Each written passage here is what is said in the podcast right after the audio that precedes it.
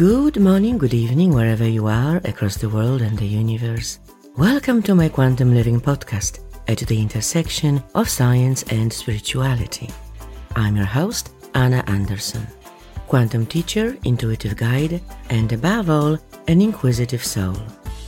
This podcast is about how we can bring the various spiritual, metaphysical, and esoteric concepts and ideas validated by quantum physics and modern cosmology to the very practical level to improve and enrich our life experience as individuals, communities, and the humankind. Whether you are listening to this show while driving or commuting, doing chores around the house, relaxing on a couch, or flying in a spaceship across the galaxy, I hope you'll enjoy today's episode. Okay, let's begin.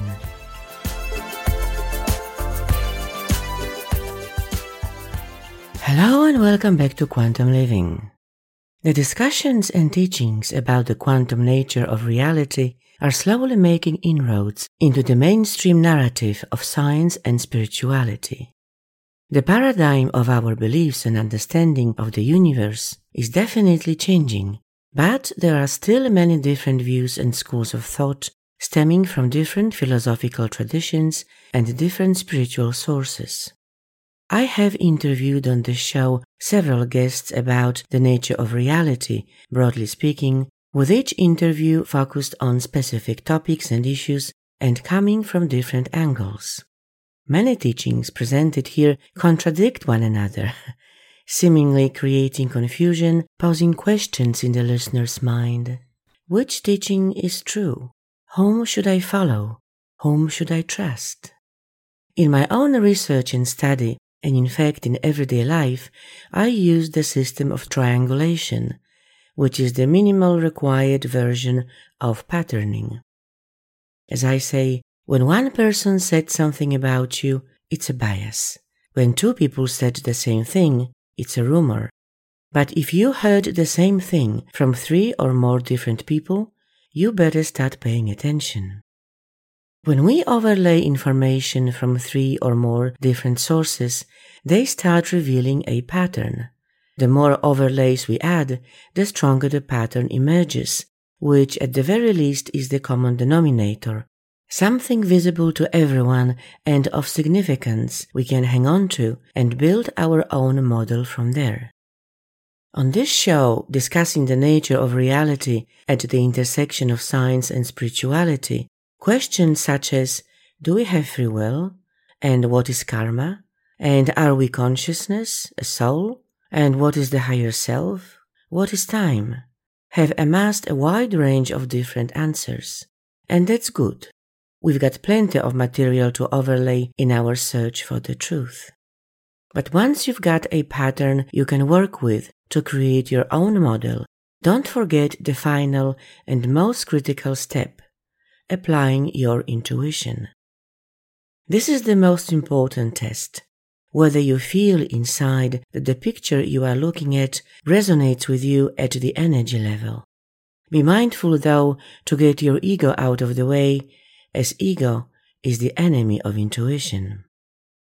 The alchemy of life is a multi-layer, dare I say, multi-dimensional conversation rich with knowledge, information, and insights. So it needs to be unpacked a little bit, but it is so worth it. Okay, let's now listen to my conversation with Dr. Theresa.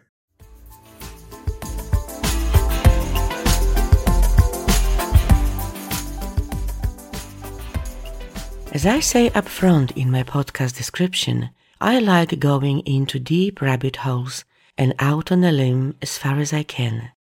For the listeners unfamiliar with these iconic metaphors, it means diving into the unknown, pushing the boundaries of our thinking about and understanding of life, asking questions many would not even know that they can be asked.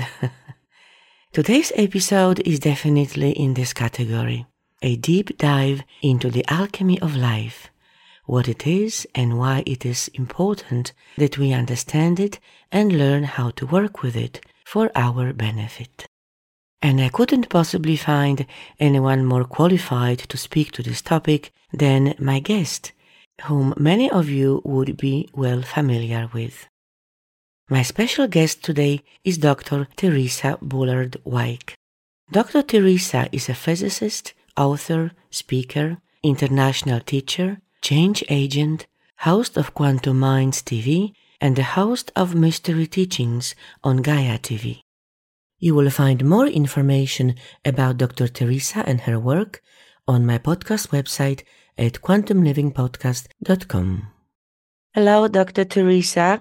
Welcome to Quantum Living. It's a pleasure to have you on my show. Thank you, Anna. It's a pleasure to be joining you today. Lovely.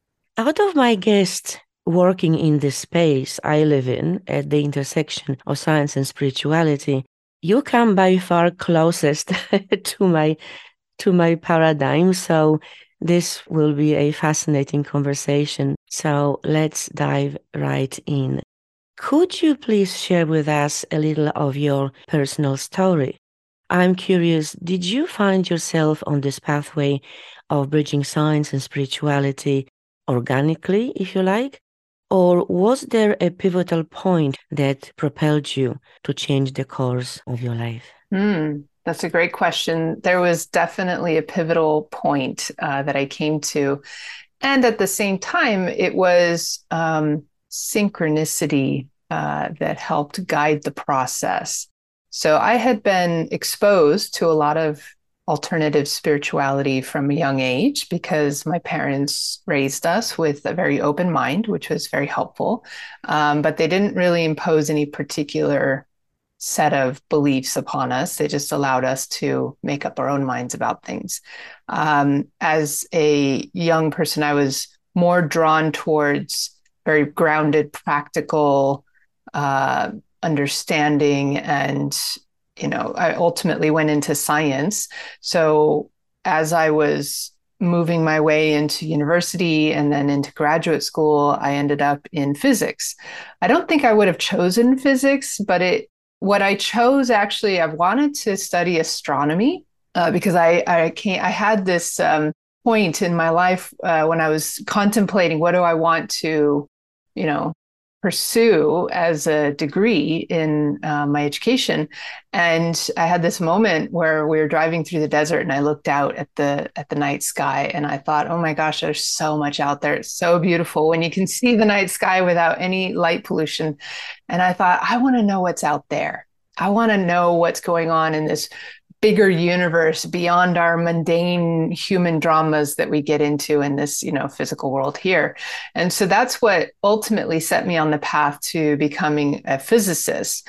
So i went in wanting to study astronomy, but the the school that I went to um, didn't really have astronomy as a major, so that then directed me into physics. And ultimately, I, I shifted into really getting excited about high energy physics, particle physics, quantum physics. And when I went into graduate school, I, I went in to pursue um, a PhD in this uh, experimental field of understanding particle physics. And uh, while I was in my first year of graduate school, I uh, encountered an experience where it wasn't what I expected it to be. It, it was a lot of, um, I was hoping for more conversations around the meaning of quantum physics and what it really implies to our lives and, and uh, the deeper philosophy behind it all, but what I got was just it's the math, it's the derivations. Don't ask too many questions about philosophy. Um, don't ask about you know this kind of consciousness thing. Like don't go there. Just just take your test. You know, do your study, pass your homework, all that kind of stuff, and um, and focus on the rigor. And so I was immersed in 80 hours a week of just left brain science. Uh, whereas prior to that, I had a life of a lot of balance and diversity. And after a year of being 80 hours a week of just left brain science, I found myself really out of balance and depressed and really dissatisfied with what my experience was amounting to be and i knew that something had to give so so something had to shift so that that moment propelled me into the next year where i really started to search like a scientist would. What was the key to restoring balance? So I brought everything I had back into my life that I had previously. So I brought sports back in, I brought creative hobbies in, I brought more social time back in. And um, I, another year goes by, and, and so I've systematically brought all these aspects of life back in that should create a well rounded lifestyle. And uh, after another year, I'm like, okay, well, I, I, feel more balanced, but something's still missing. I'm still not happy. What's that key to my joy and my sense of purpose and and uh, meaning in life? And then there was this this one day where this little voice kind of softly came in in the back of my mind and said, well, there's one thing I hadn't yet brought back in. And that one thing was spirituality. Uh, for me, spirituality had always just sort of been there on the side, just informing my outlook on life um, but I never thought it was that important. Uh, I didn't think it was so primary, but here it was. It was the only thing I hadn't brought back in. So then that was what propelled me into pursuing uh, the spiritual aspect and making it more of a priority. And uh, but at that point in time, I had to anything I was going to pursue spiritually had to not negate what I knew to be true scientifically. So at least complement or, you know, find a way where the two could complement each other. So so that's where I started to explore science and spirituality, science and consciousness, um, which ultimately then synchronicity started stepping in to lead me on the path to finding the the right spiritual because you know I, I, found that as as much as I would explore in in some spiritual uh, avenue or another, I would always hit a plateau or a wall, or that was as far as it could go for me, and um, and and I it would get frustrating. You know, I had a lot of questions, and I wanted the deeper insights, and so at, at some point, I really put it out there to the universe. I want to find my my spiritual path and the community of people who are really going to connect at a, at a similar wavelength and, and get this and want to explore those deeper questions.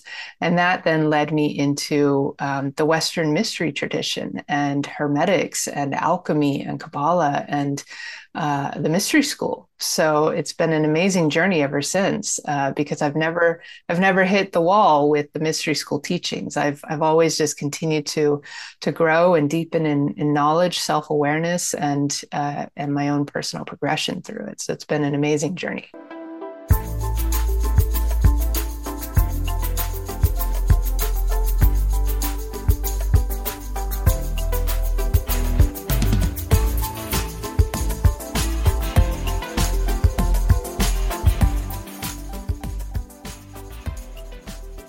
What a beautiful, beautiful journey. Thank you so much for sharing. Has it ever occurred to you in the process that science and spirituality are really one and the same mm. in essence? You know, I, I think that um, yeah, I mean, I think that a lot of people assume that they're separate, right? That they don't mix. And, um, you know, people often go like, how did a scientist get into spirituality? You, know, you think they're opposite ends of the spectrum. But I think that that mindset is only out there because of both uh, religious uh, programming and in, within the scientific community, they went in the opposite direction. But originally, where science comes from is the tradition of alchemy.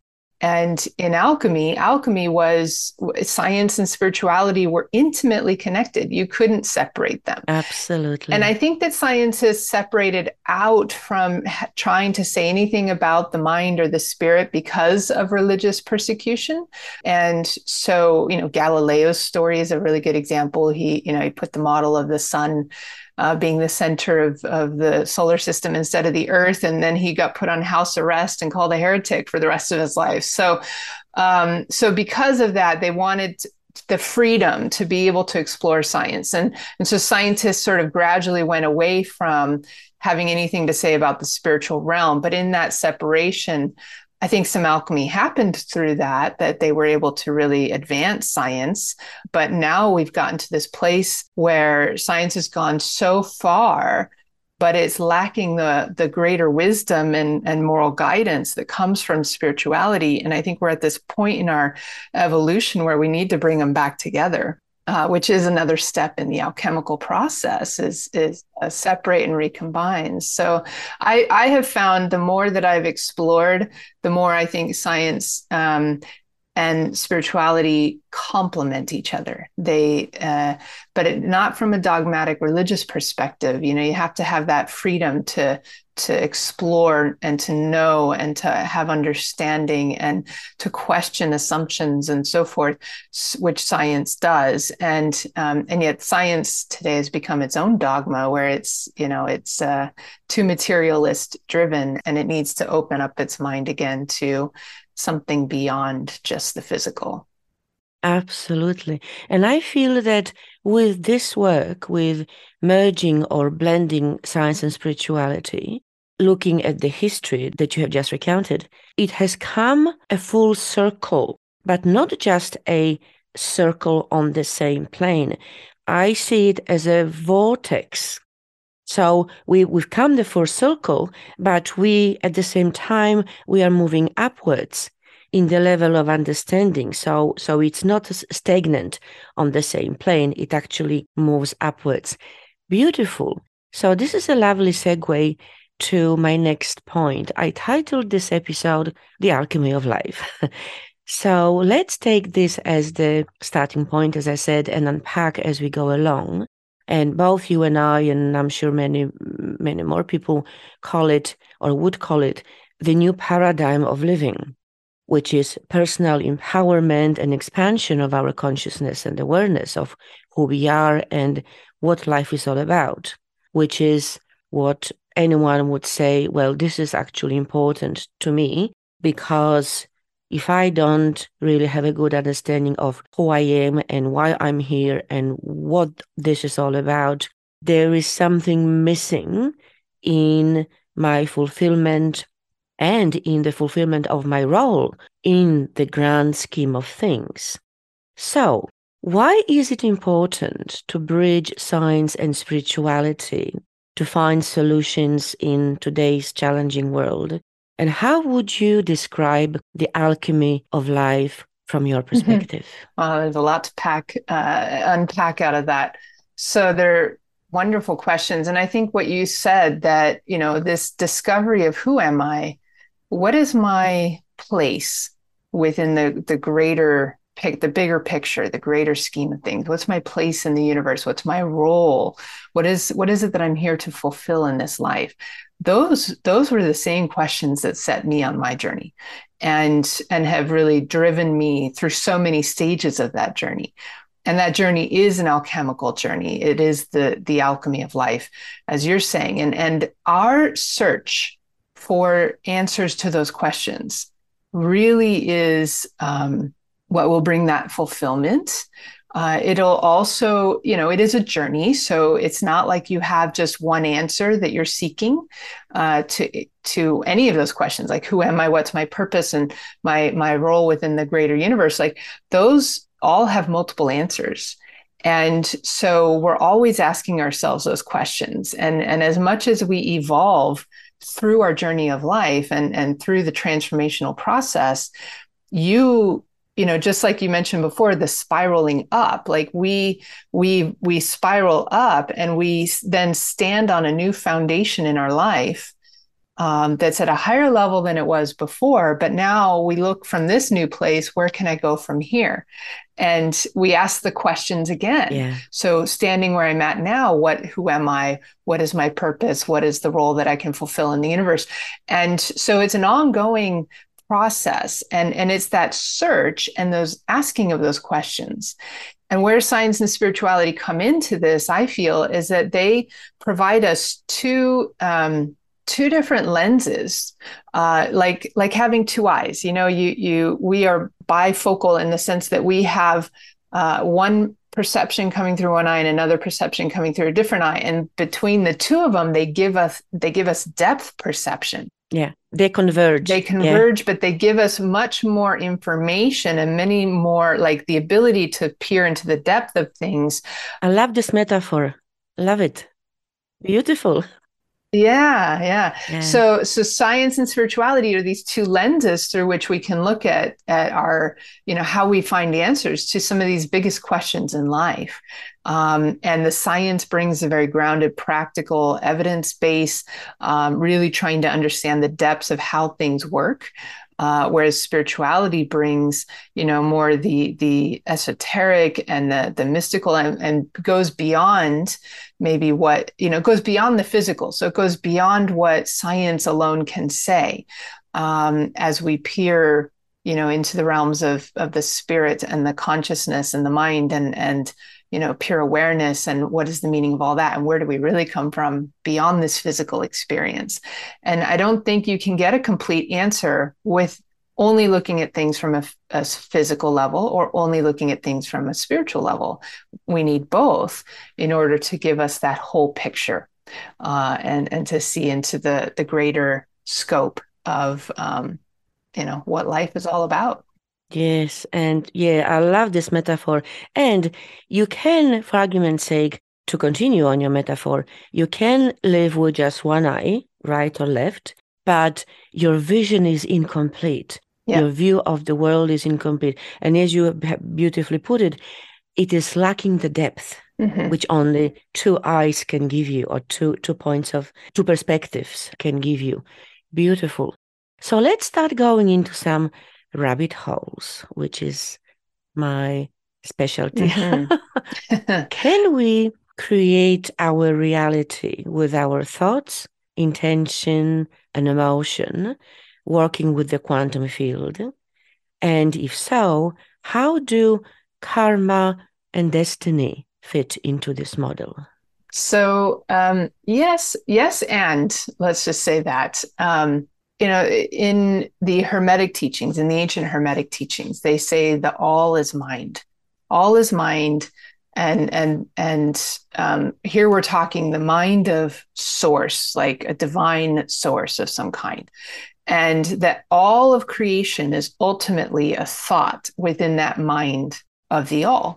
And and so everything starts within that that greater mind. Um, and we are um, we have connection to that.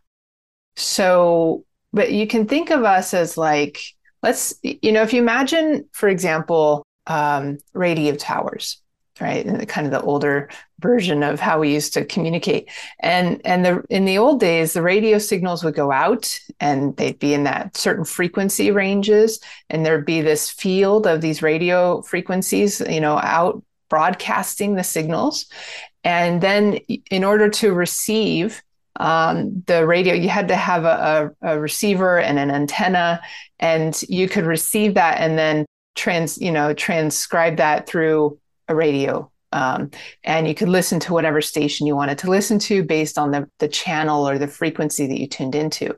So our individual soul and our brain are kind of like the antenna and the uh, the receiver of these frequencies uh, of of the thoughts from the greater mind. And that greater mind, we could say, is mind of God, mind of source, but it's also the collective mind of humanity because we we have a collective, we have a, a field of um, consciousness that we're all connected into as the human race. And so we're influenced by both you know all of these different frequencies and you know broadcastings that are happening at different levels within these these collect the collective mind and the mind of the all. And our ability to tune in is going to be based on our individual efforts to clear our mind to quiet out the static, to really get good at dialing into the right station or the right frequency. And so, can we create through thought um, and intention?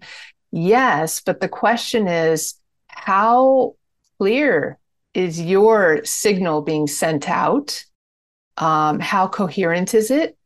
Do you have a lot of static going on? You know you might be thinking and intending something at one level at a conscious level but subconsciously maybe you're doubting it or maybe you're thinking i'm not actually yeah. worthy of that even though i want that thing. And so sometimes we send out mixed signals out into uh, you know the field and and then we get mixed results yeah. back you know because of that. And this is why things like the secret haven't really always worked so well you know the, the law of attraction and so forth. Where is my new bike? Exactly and so then there's the question of what level of you is this desire coming from? Is it coming from your negative ego? Is it coming from your higher self? Is it coming from, you know, a higher divine plane? You know, so we need to really come to know ourselves and uh, so that we can figure out what part of us is sending out this desire and we need to really learn to harness ourselves so that we can quiet our mind, so that we can really be more effective at tapping in to the quantum field and giving it a coherent signal, giving a coherent message, and also being able to receive uh, clearly, more clearly from that divine mind versus all this monkey mind and static and noise that goes on within our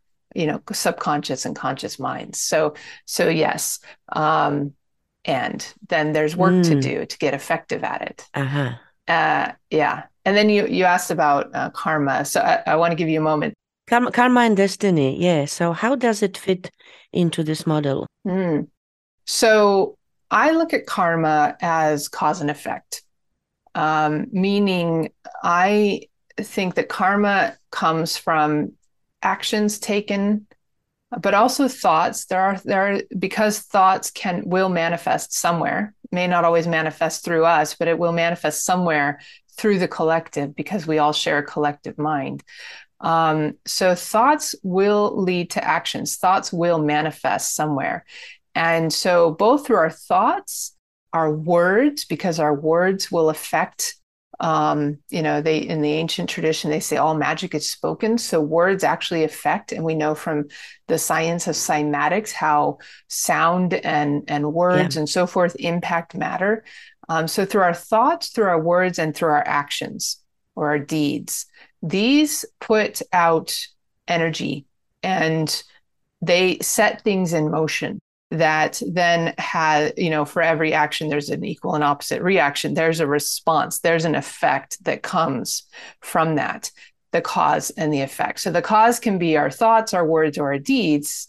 Um, and even our deeds, you know, and our words usually come from thoughts from the beginning.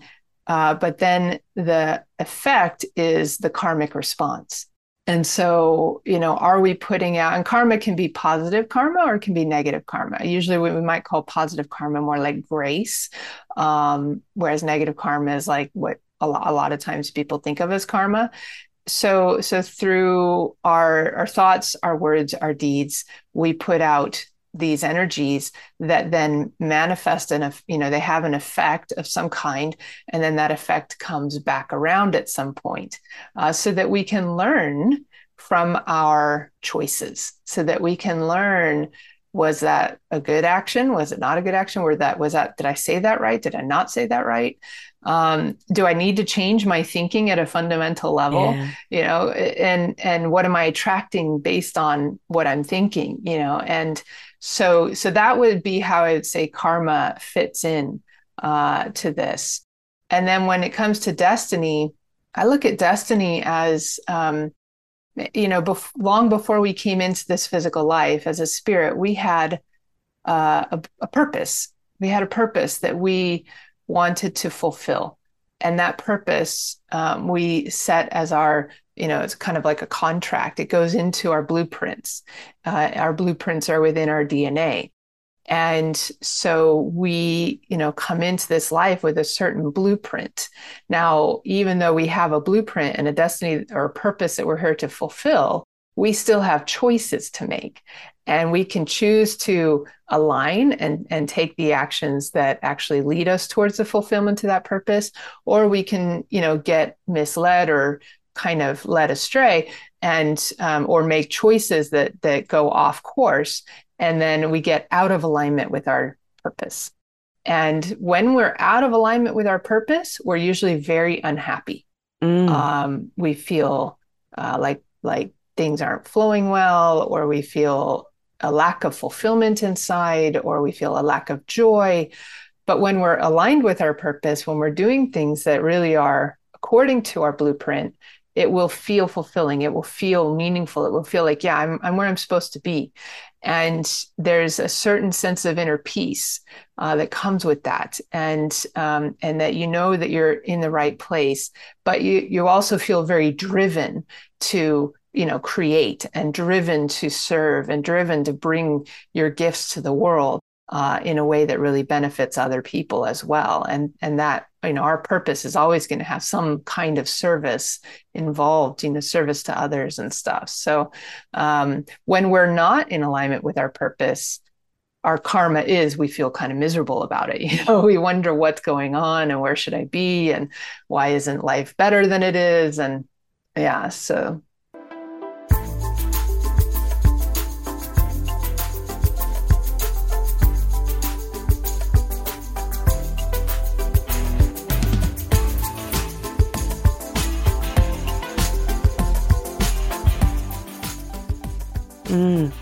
Oh, beautifully, beautifully said. Thank you. And I absolutely agree with you. Uh, I'm completely on the same page. I would like to uh, come back to karma because it is such a um, vexed topic. Everyone has an opinion on, on what it is. I think that most people would relate to and would understand the karma that we create, as you have described with our thoughts, words, and action as we go through life. And a lot of people, I think, are also well familiar with so-called instant karma. So we do something really, really positive, good, and then boom, something wonderful happens in our life. It, comes to us, you know, could be five minutes later, an hour later, the same day.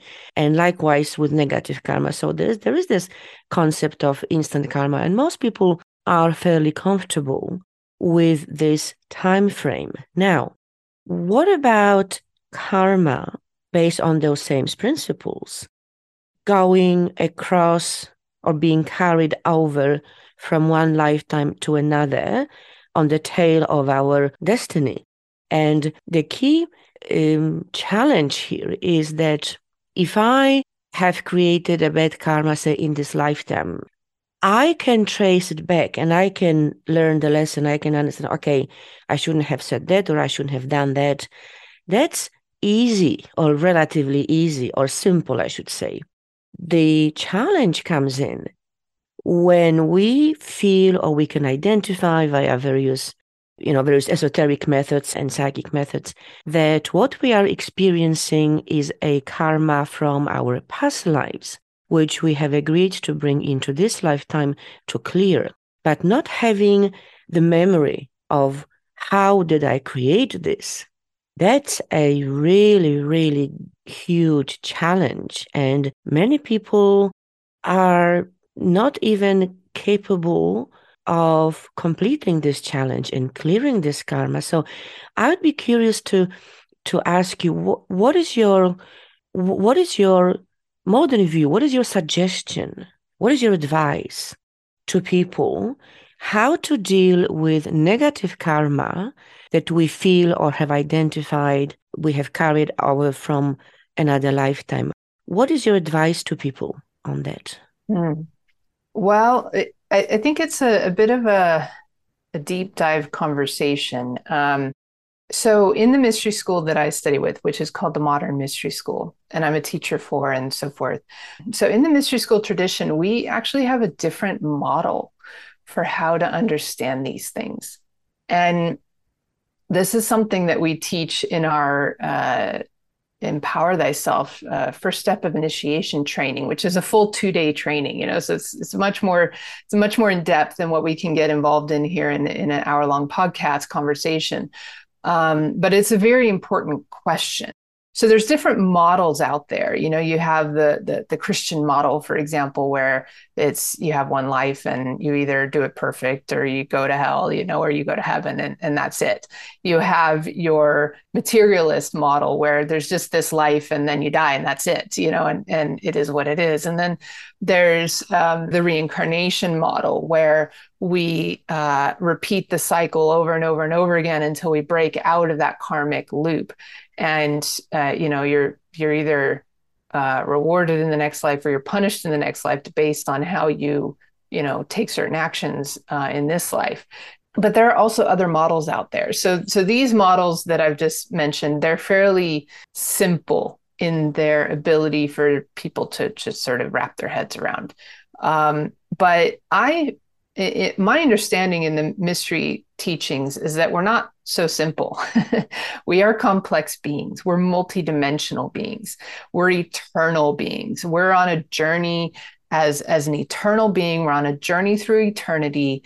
And we've been through eons and eons and eons of, of experiences and evolution and, you know, whatnot even before coming to this earth plane uh, and so we've we've been on a journey through eternity and we've been visiting different um, planets even and star systems and dimensions and so forth before we ever come to earth.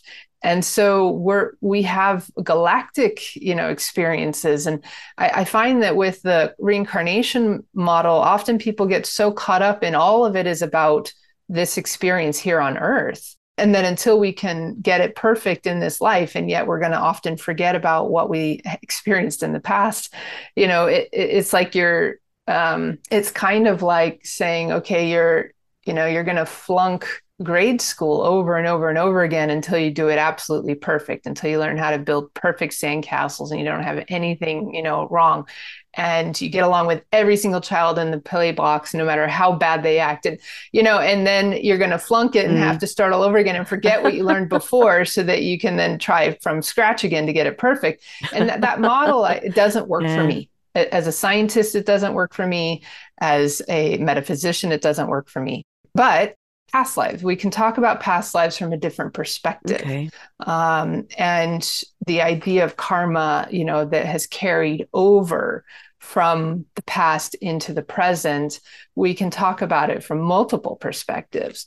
Uh, one perspective, for example, is ancestral karma our ancestors made choices and those choices affected their epigenetic expression of their DNA. And that we know scientifically that those choices and the memories contained, like, uh, for example, there have been studies in epigenetics where uh, the uh, first generation of mice were you know had to learn how to run a maze in order to find the cheese and once they learned to run the maze they they bred that generation uh, after generation after generation. And they would then expose, you know, and put the mice, the later generations in the maze. And they found that the later generations knew how to run the maze and find their way to the cheese a lot faster. So they had a memory from the parents of, of how to find the reward, so to speak.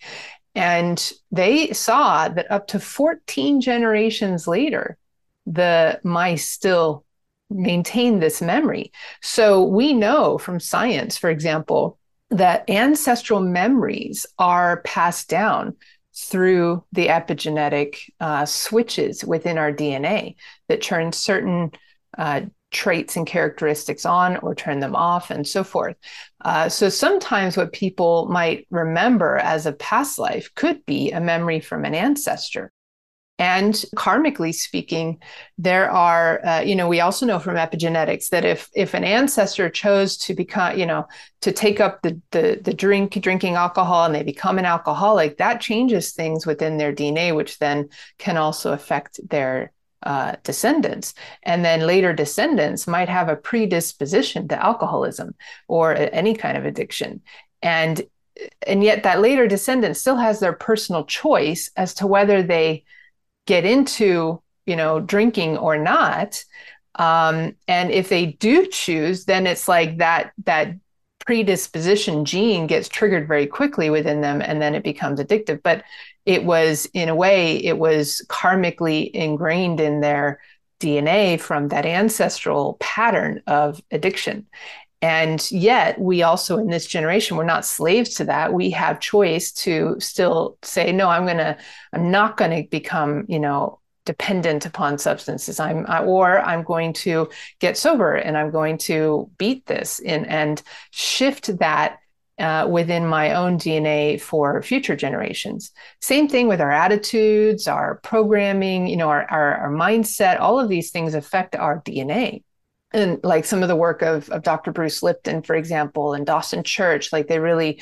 they really have have demonstrated that um, so so sometimes you know that that karma from the past is actually ancestral karma uh, so we can call it karma, we can call it epigenetic, whatever. You know, it's it's kind of the same. And and we are at generations alive today. I think are dealing with a lot of the karmic burden from our ancestors from the from the past of humanity. And it's like all that karma from humanity is like coming up and it's being played out on so many fields and in so many different ways in today's world.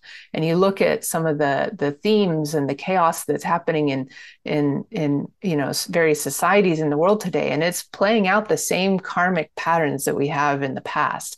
Um, and so that's one way that I think is scientifically backed that we could look at that.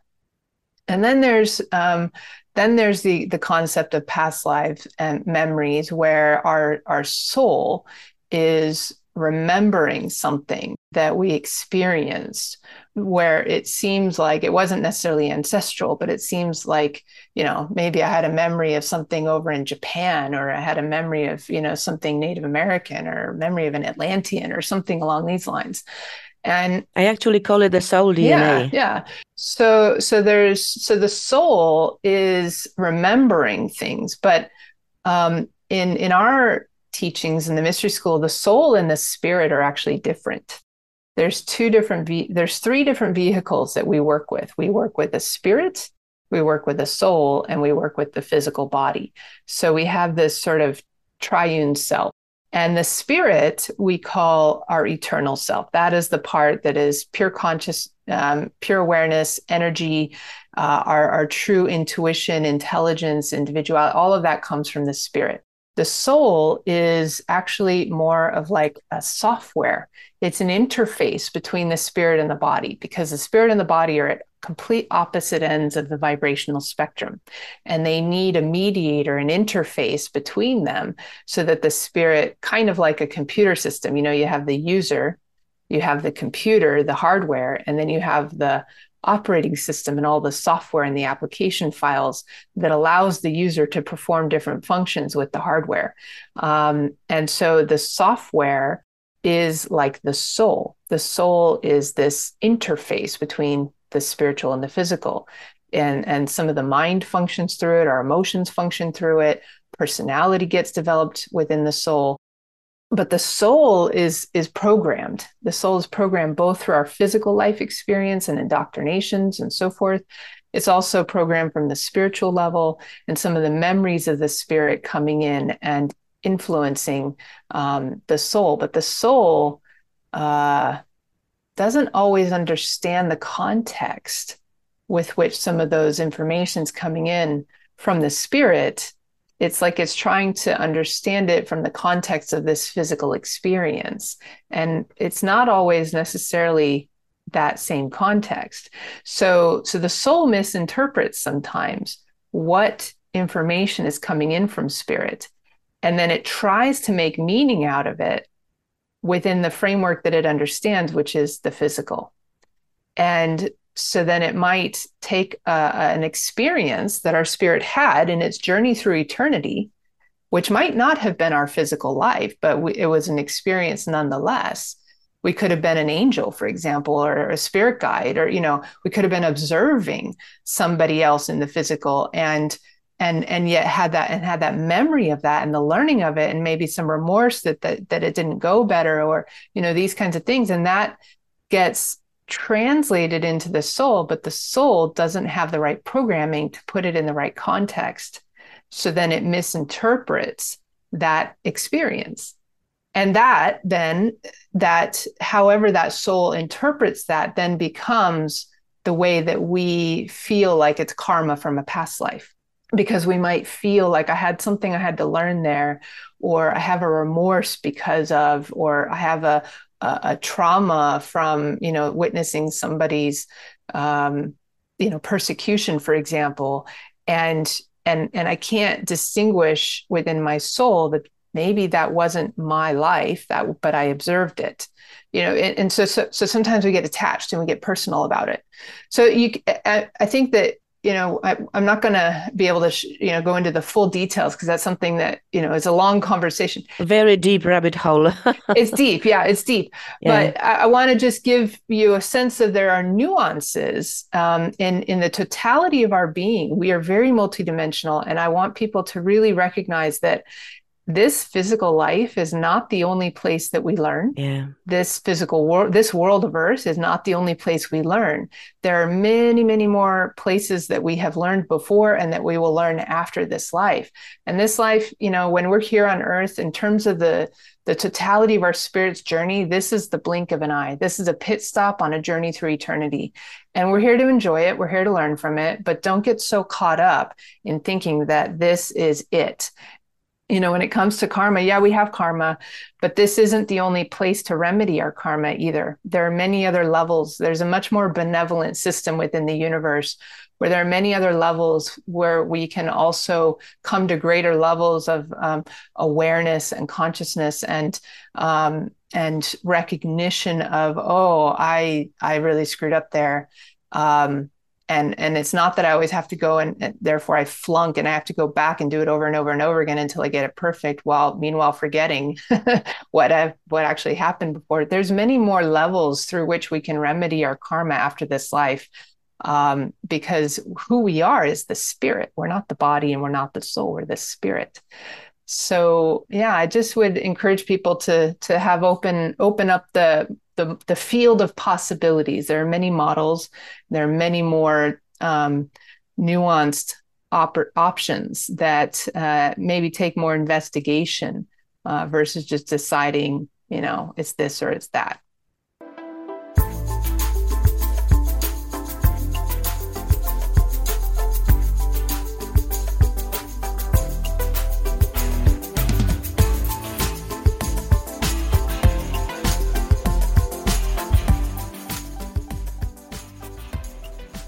Very, very good point. Thank you.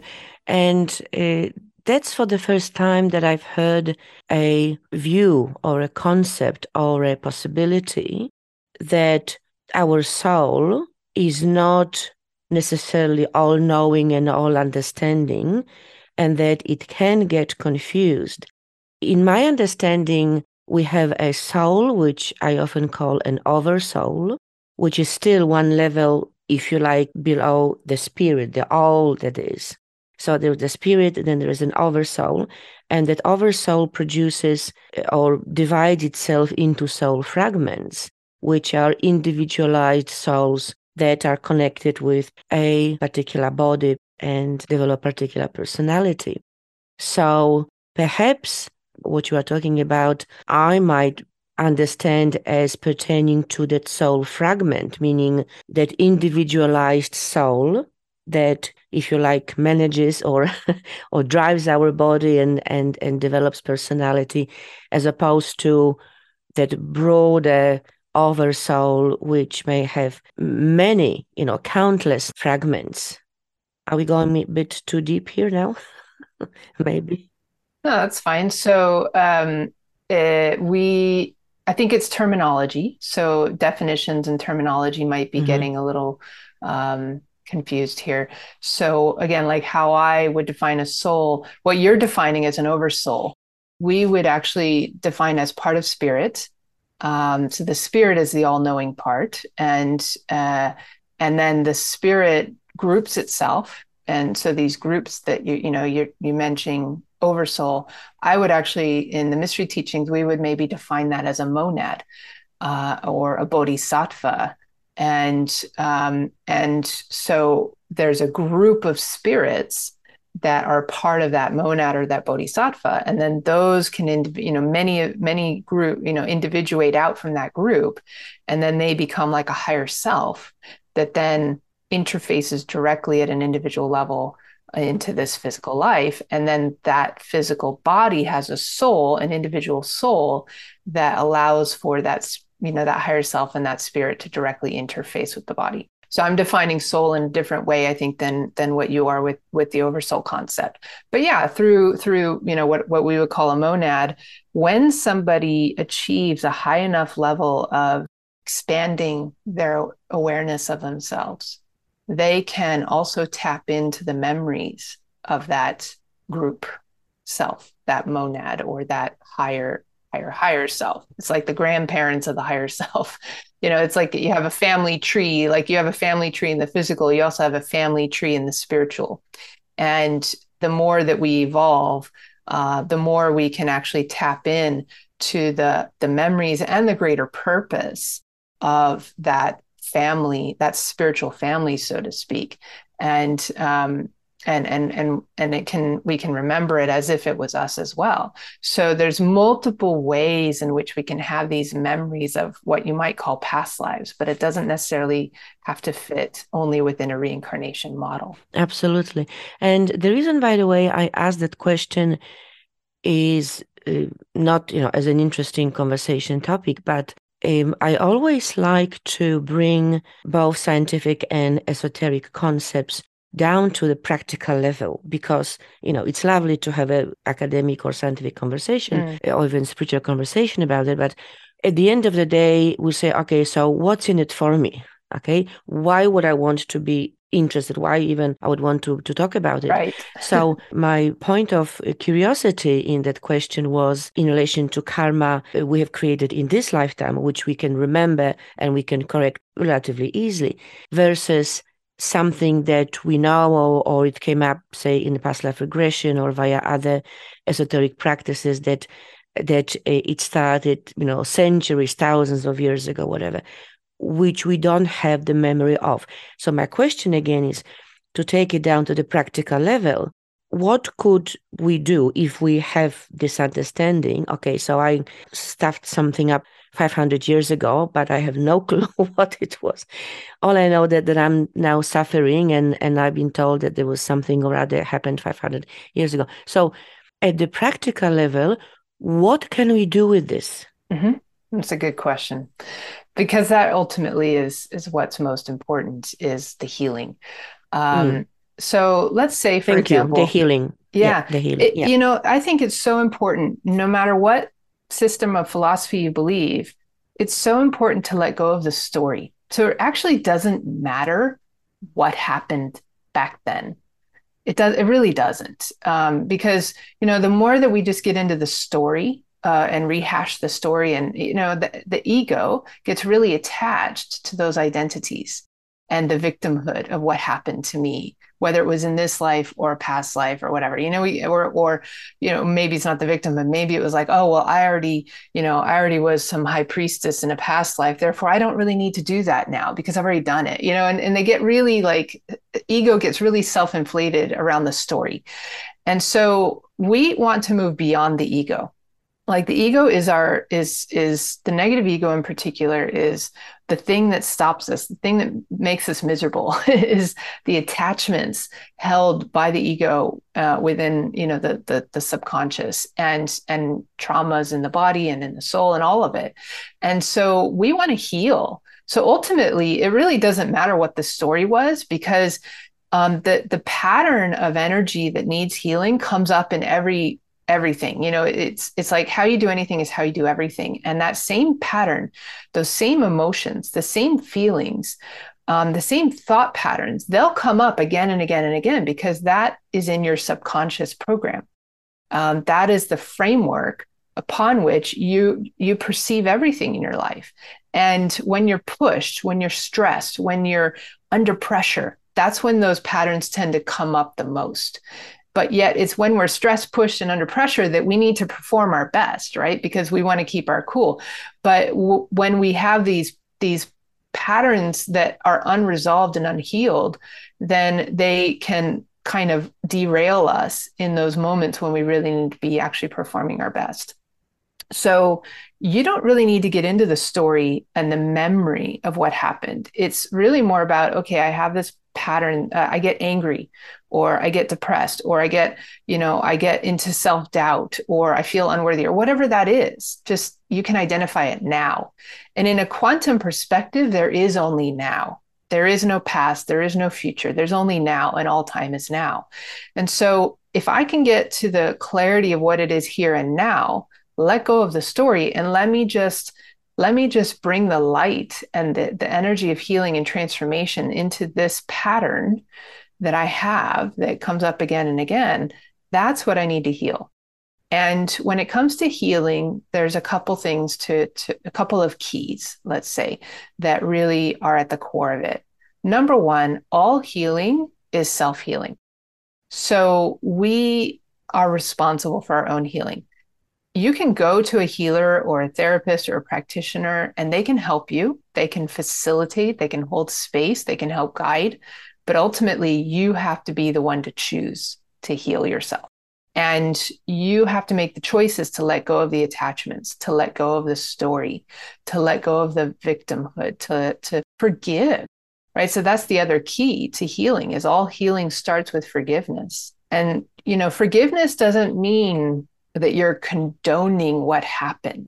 Forgiveness means you're letting go of the burden and you're let you're you're not giving your power away to what happened anymore. You're saying, okay, that happened. It is what it is. And what lessons can I take from it? Right? How can I use that wounding as a leverage point for my transformation? You know, it becomes a catalyst that causes us to seek healing and improvements in our lives. And so, if that thing that was a wound became the catalyst for your journey of transformation and healing, it served its purpose. It served, or or maybe it wasn't purposeful in the sense that it was meant to happen, but it, it just happened. But you gave it meaning in your life by deciding that you were going to use it to to seek healing afterwards right? And that journey of healing and transformation is we're all here for that in one way or another. We're all here to learn from this life. We're all here to to grow and to transform and evolve to a better form of ourselves. And and and healing is a part of that. And so what we need to like why is any of this important? Well it's it's only important to the degree that you're really seeking the healing in your here and now and so looking at your life now, what would you like to improve? You know, or or if you look at the stressful times in your life, where what where do you tend to go? Like what emotion comes up? And identifying those without necessarily having to process the why, the what, the when, the where, you know, the the story of it all. Just this is this is the energy I have to heal. This is the wound, you know, and this is the the button and and if i can get into that and heal the core of it and let go of all the story around it because the ego likes to attach you know the identity that it forms likes to attach to the story but that only entrenches the story more. That the more we rehash the story the more we actually re-traumatize ourselves because your mind can't tell the difference between what's imagined and what's actually lived. And so we we want to let go of that story and actually get into the healing and that's where the alchemy uh, you know the journey of transformation the tools that we use meditations rituals prayers you know various exercises that we can do that bring the energy in and uh, or you know going and receiving a healing session that bring the energy in and help us transform and transmute the wounding rather than processing it through our mind. Uh, so there's a really big difference uh, in in how we really heal within the mystery school. Thank you. And that's a very elegant explanation and guidance. I'm loving it. Thank you. Very, very elegant. And I think that people listening to this podcast will want to actually listen to this part at least few few times because there is some really profound deep wisdom there. So beautiful. Okay. Before I ask you to uh, talk about more about your courses, programs, offerings, uh, your your TV program, etc., I would like to ask one more question and go into a even big rabbit hole, which it is it is quite curious, and this is the biggest paradox of life, in my view. While there are various universal laws and spiritual laws and esoteric laws and principles, schools of wisdom, many different teachings, ancient wisdom, scientists, uh, scientific knowledge, cosmology, you name it. When we talk about karma, free will, and destiny, and many other concepts, presumably governing our life experience. To me, the biggest paradox of life, which rapidly emerges in my own life experience, at least, is that there is only one rule, which is there are no rules. And you touched upon this, in fact, a few moments ago. I've had so many unexplainable experiences. I could write a book about it, and perhaps one day I will, which contradict one another's law or rule. So, effectively, what is, is what we want to be. So, for example, if you believe that you can manifest things only in a deep meditation, that's your experience. When you then change your belief and decide, oh no, in fact, I can manifest things just by just by um, setting my intention, and that's it. This again becomes your experience, and so it's often as if the universe was playing a game with me, activating certain rules and laws and then deactivating them and changing them, saying, well, figure this one out. so, my question is do you agree or would you agree that we can create whatever rules and books of wisdoms and rituals and principles we want, making them simple or complex as we want? It doesn't matter at the end of the day because there is only just one rule whatever you believe is true, that's what it is until the universe decides to change it again. So there is one rule, there are no rules. Hmm. Well, that's interesting. Um, I don't think I would put it that way personally. I I think that there maybe at the spiritual level, whatever's going on in our mind, whatever we believe, that is what's impressing itself upon the um, etheric field, the astral field, you know, the energetic planes, and then that, that can manifest into our reality. But at the physical level, there are definitely laws. There are laws of nature. There are rules, and um, and at the spiritual level, there are there's the law of God. The law of God is maybe more simple, right? Love all. Uh, do unto others as you have them do unto yourself. You know, it's very, it's more simple. Free will, give people choice do no harm. You know, there's simple rules. Um, and and so within, you know, beyond that, we have a lot of room for for experience and for choice. And because we have that choice, we can create according to our choices and we can learn from our own mistakes and our own successes. And so, yeah, you you can you have a lot of leeway, let's say, to explore, which might be why you have um, experienced this paradox in your life. But I think that all paradoxes may be reconciled at some point. Um, and and it's just a matter of seeing things from a higher plane or a higher pers- higher dimensional reality where we can see how it all uh, those paradoxes seem contradictory, but now I see where they connect. But we have to be able to shift to a higher plane of awareness to recognize that. So I think the danger in saying you know there there are no rules, do what you will, is that then it's saying, well, all that matters is my will and my belief. And there's nothing higher than me that uh, that that I would have to be accountable to at some point.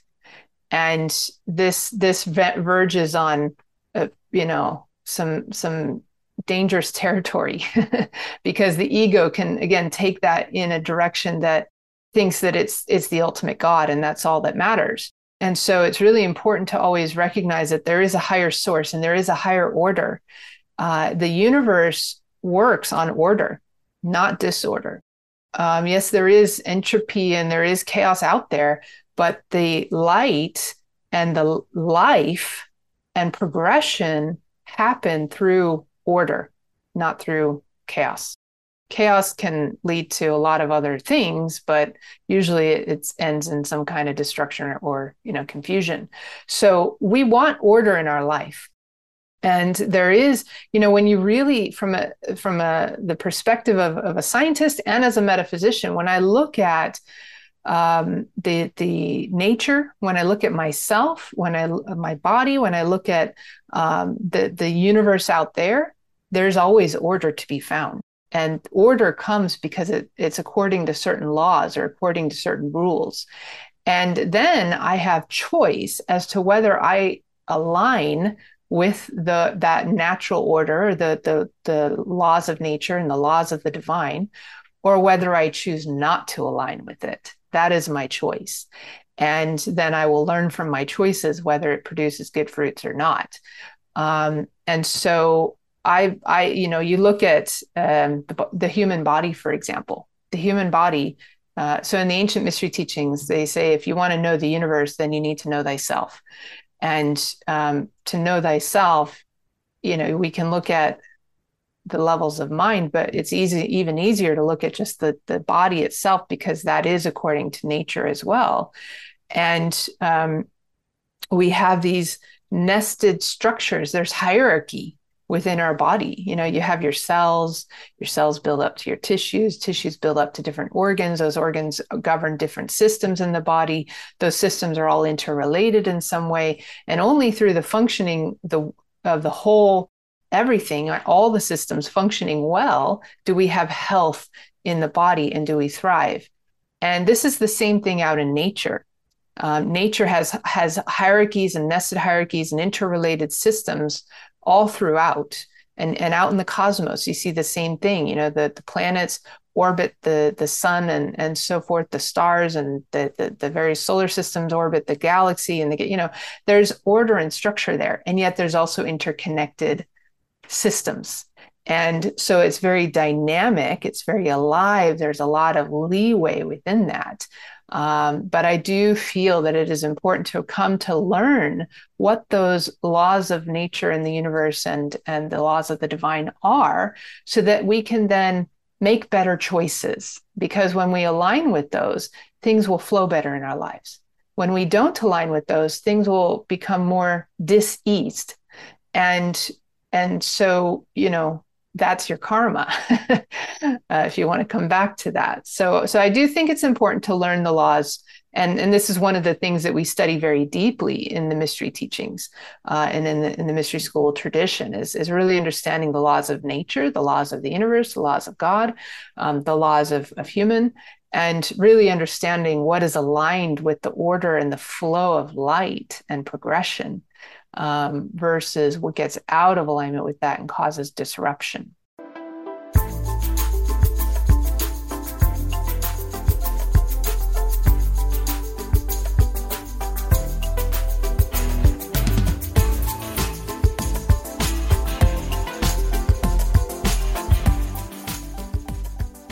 Mm, beautiful, thank you. So we might say that there is order in chaos and there is a reason and explanation for every paradox. Yes, there's definitely from the higher perspective. Yeah. Yes. Yeah. There is okay. order. There's order, mm. and then there's chaos, and there are two different forces. There's, um, you know, there's the forces of entropy which lead things towards disorder, and then there's also the forces of of leading things towards higher orders, higher order structures and so there's these two forces out there and they they sometimes work in opposition but they also sometimes both are needed in you know creation and destruction. Destruction is a part of the cycle. And you know so they're they're there and they serve a purpose but they're not the same necessarily. And thank you. And this is what you just said has really resonated with me that there is a type of chaos designed to produce a higher level of order. If you're talking like mathematics, um, chaos theory, for example, there is something called strange attractors. Uh, that even though the exact path that something might follow uh, is chaotic and you can't predict it, there are these strange attractors. There are these vortexes so to speak that happen that that keep drawing things back in towards it even though it might take a, a, a random path.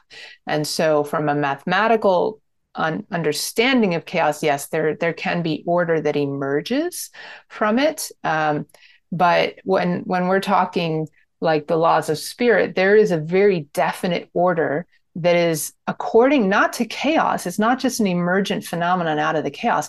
It is according to divine will. It is according to will and the thoughts from the mind of the all that that order comes to be. That is like the force of creation from from the spirit and it is applying its will it is sending the light out to bring order into the chaos to bring the light into the darkness versus you know it emerging from the darkness. Is very different right? So so there's different ways of of um, looking at this. Yeah it, it gets complex. It's a very deep study to really come to the fullness of appreciation of it. Absolutely. Very deep rabbit hole. Now, let's talk about your courses, your programs, your offerings, uh, the Quantum Minds TV, the Modern Mystery School. Of course, I will include all the links in the show notes so people can contact you and find out more information. But could you just give us a sense of your offerings and how people can engage with you? Yeah, so there's a number of offerings that I have. Um, and and that's so that you know no matter where people are in the world they can they can engage right so um, i would say that the deepest teachings that i give are going to be held within the work i do with the modern mystery school. Uh, the modern mystery school is not my school. It's a it's an ancient lineage ancient mystery school tradition uh, brought forward into modern times that in and openly teaching um, these teachings. But those teachings happen in person so they require an, an immersive experience into you know a physical environment with the, the teacher and other people uh, to go through the the really hands-on direct transformational process that happens through the ancient mystery teachings. So that's where you get really the the real work. We get into the meat of it, and uh, you know to to really start that path, someone would need to receive something called a life activation from one of the uh, practitioners, certified practitioners from the Modern Mystery School, and we have we have practitioners all over the world. Um, so they can go to modernmysteryschool.com and look, uh, you know, find a guide or practitioner under the Connect and, and look for a life activation practitioner. Um, but those are done in person. So uh, then from there, after life activation, I would recommend people take uh, the Empower Thyself training um, and step into the, the, the, path of the deeper teachings and, and initiation and, and learning the tools that you can really use to transform your life. And and again that's going to be something that's done in person. So i offer periodically for example a week long training called empower uh, empowerment week. And it gives the all the foundational uh, tools and teachings of the mystery school in one week which then prepares somebody if they wanted to go on for higher levels of training it would prepare them to take that next step uh, and, and, step into the second level of initiation. Um, so that's something i offer personally maybe three times a year. But we also have other guides uh, from the mystery school who offer this in various locations around the world. And again they can find those those lists on the mystery school website. And and then there's the work that i do uh, where you know no matter where somebody is if they want to engage with my work there's some online options. Um, there's only so much that i can offer and teach online because really like the immersive experience is where the real transformation happens. But i have my mystery teaching series on gaia right? So if someone subscribes to gaia tv uh, they can access the mystery teachings along with lots of other things that are produced by Gaia. Uh, so I have four seasons of mystery teachings, and, and they can find out about that by going to mysteryteachings.com. Um, there's my own uh, show that I'm currently hosting and, and producing uh, in house that we've just made available for free. Uh, it's called Quantum Minds TV.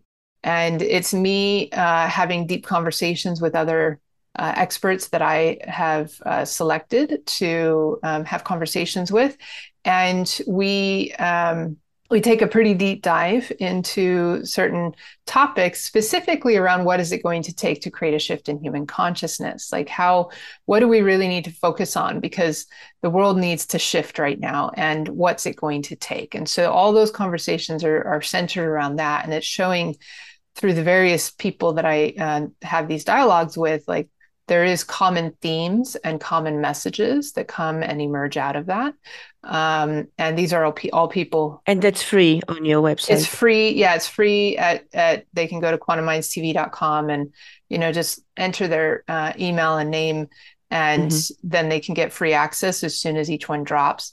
Um, once they've already been released for a week or two, we also put them up on YouTube so they can find me on YouTube. Uh, Dr. Theresa Bullard, QLA, I think is the, the handle on YouTube. And then I have an online course called the Quantum Transformation Formula, where that's something that someone would have to purchase, but they can go through. Uh, it's like 10 modules uh, that really lead them through uh, a process, a formula uh, that involves meditation and really working the process of manifestation, accessing higher creative states, accessing um, heightened states of consciousness and, and new ideas and so forth, and then bringing that down through brainstorming and planning and putting a blueprint in place, and then you know taking action and working with law of attraction. But many many levels beyond that with alchemy and quantum mindset and so forth. Um, so that's at quantumtransformationformula.com. And all of this is, is accessible through my website at theresabullard.com. Lovely, thank you.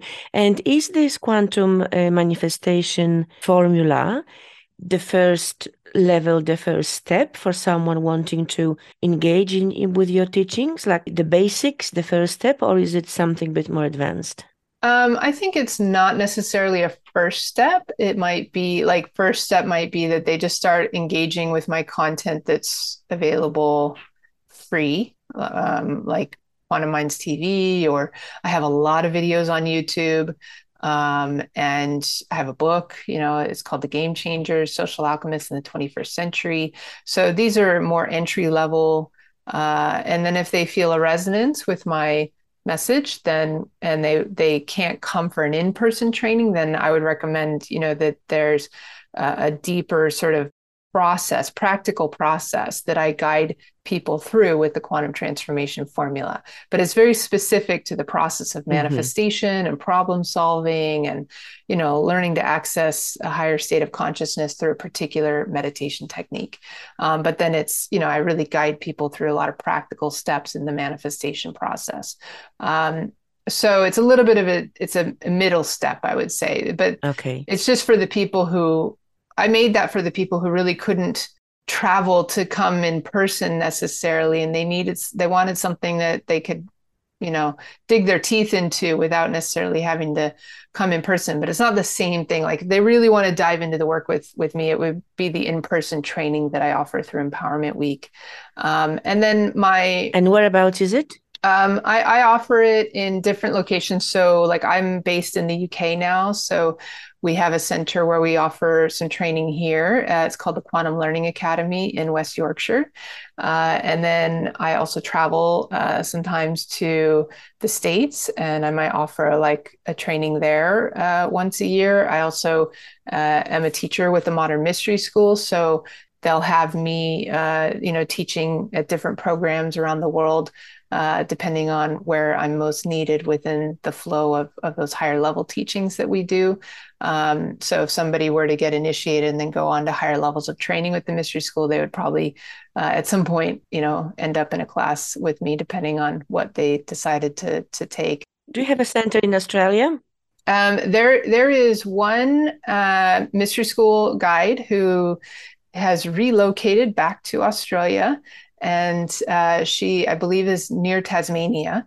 Okay. Um, and then there is one other practitioner uh, who's regularly in Sydney uh, doing life activations and so forth. So, so there, you know, we've had people in the past, but it's it's often had a hard time like really anchoring. But I do feel very strongly that uh, this um, Cassandra Cooper, who's down into the Tasmania area is going to be able to really mm-hmm. bring the teachings. And she probably will travel at some point around Australia and offer mm-hmm.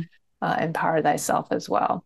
Um, and then my husband and I have the something called the Quantum Learning Academy, uh, which is um, different from the mystery school work. It's it's more kind of mind body, uh, and there's soul and spirit, but it's a fusion, um, and that's going to be coming out more. So we'll be producing more online training as well as in person courses uh, for people that are, aren't quite sure they're ready to dive deep into the mystery uh, work, but they they want the tools for improving their lives. So that's something else that we'll be mm. making available soon.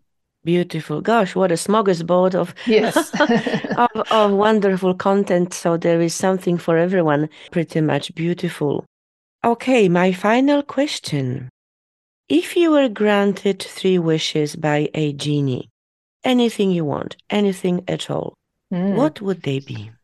Well, yeah. Take a moment if you like. You know, the biggest thing that drives me in my life is, um, which would be a big wish, is is to see this world become a more harmonious and sustainable and um, peaceful world.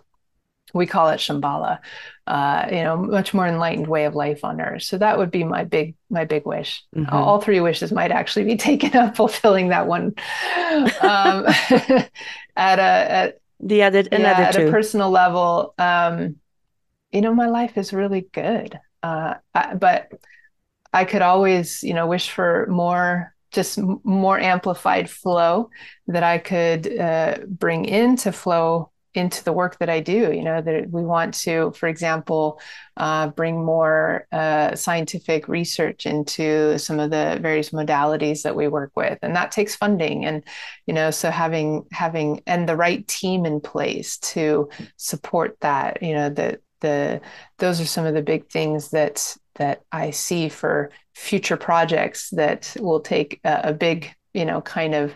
Okay, so that's true something something beyond some kind of intervention. Mm-hmm. one more. Um, yeah and and then my my other big project right now is is getting my new a new book done. Okay. And it takes a lot of time and focus to uh, to to write a, full length uh, book but it's you know I've, I've been working on this my magnum opus, you know, my great work, so to speak, of, of compiling all of my knowledge of the science and, and the spiritual and trying to bring it together, but in a way that's also easy enough for people to understand and, and read and, and keep following without feeling like it's too complicated. Yeah. so this is uh, what I could use some some uh, you know divine support Ma- magic right powers to help you.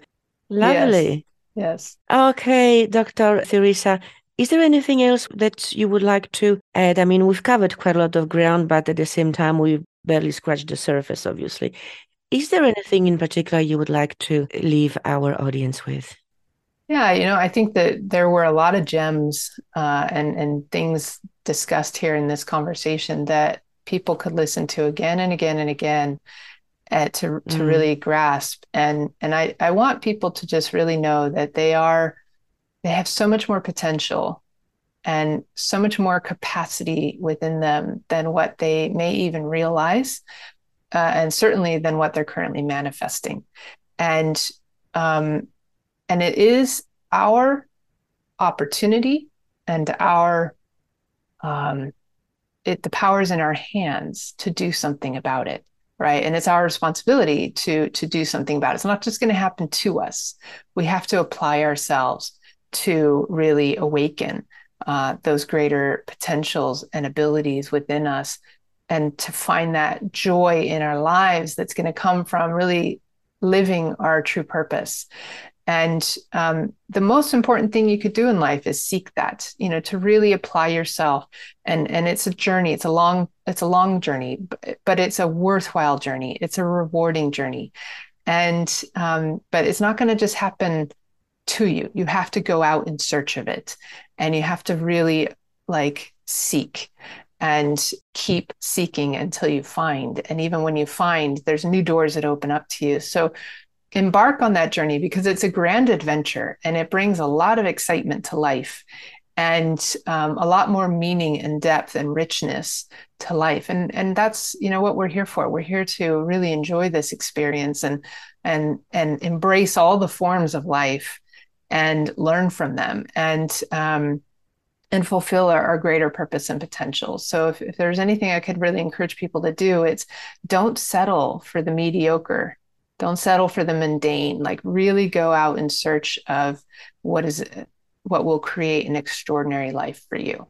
And there's a lot of tools available, a lot of teachings, more than ever on the planet before. We've we have so much accessible to us now um, that you should take advantage of it. Beautiful. Thank you. Thank you so much, Dr. Theresa. It's been such a pleasure to have you on Quantum Living. And I, I do encourage again people to listen to this podcast a few times to gain the full advantage and benefit from this conversation. And obviously, if they feel so inclined to contact you and peruse your website and all the contents there. Thank you so much. It's been such a pleasure and joy to be speaking with you. Thank you. I enjoyed the conversation. So thank you. Thank you. That's all for today, folks. I hope you enjoyed this episode. And if you really loved it, please post a review on Apple Podcasts or Spotify to encourage others to listen to it. For the show notes, guest and podcast info, reviews, comments, and much more, please visit quantumlivingpodcast.com. And if you'd like to dive deeper into quantum living and explore how you could work with me, please contact me and I'd be delighted to help and support you on your quantum journey. I am your host, Anna Anderson. I look forward to connecting with you in the next episode of Quantum Living. Until then, keep your vibrations high and be well.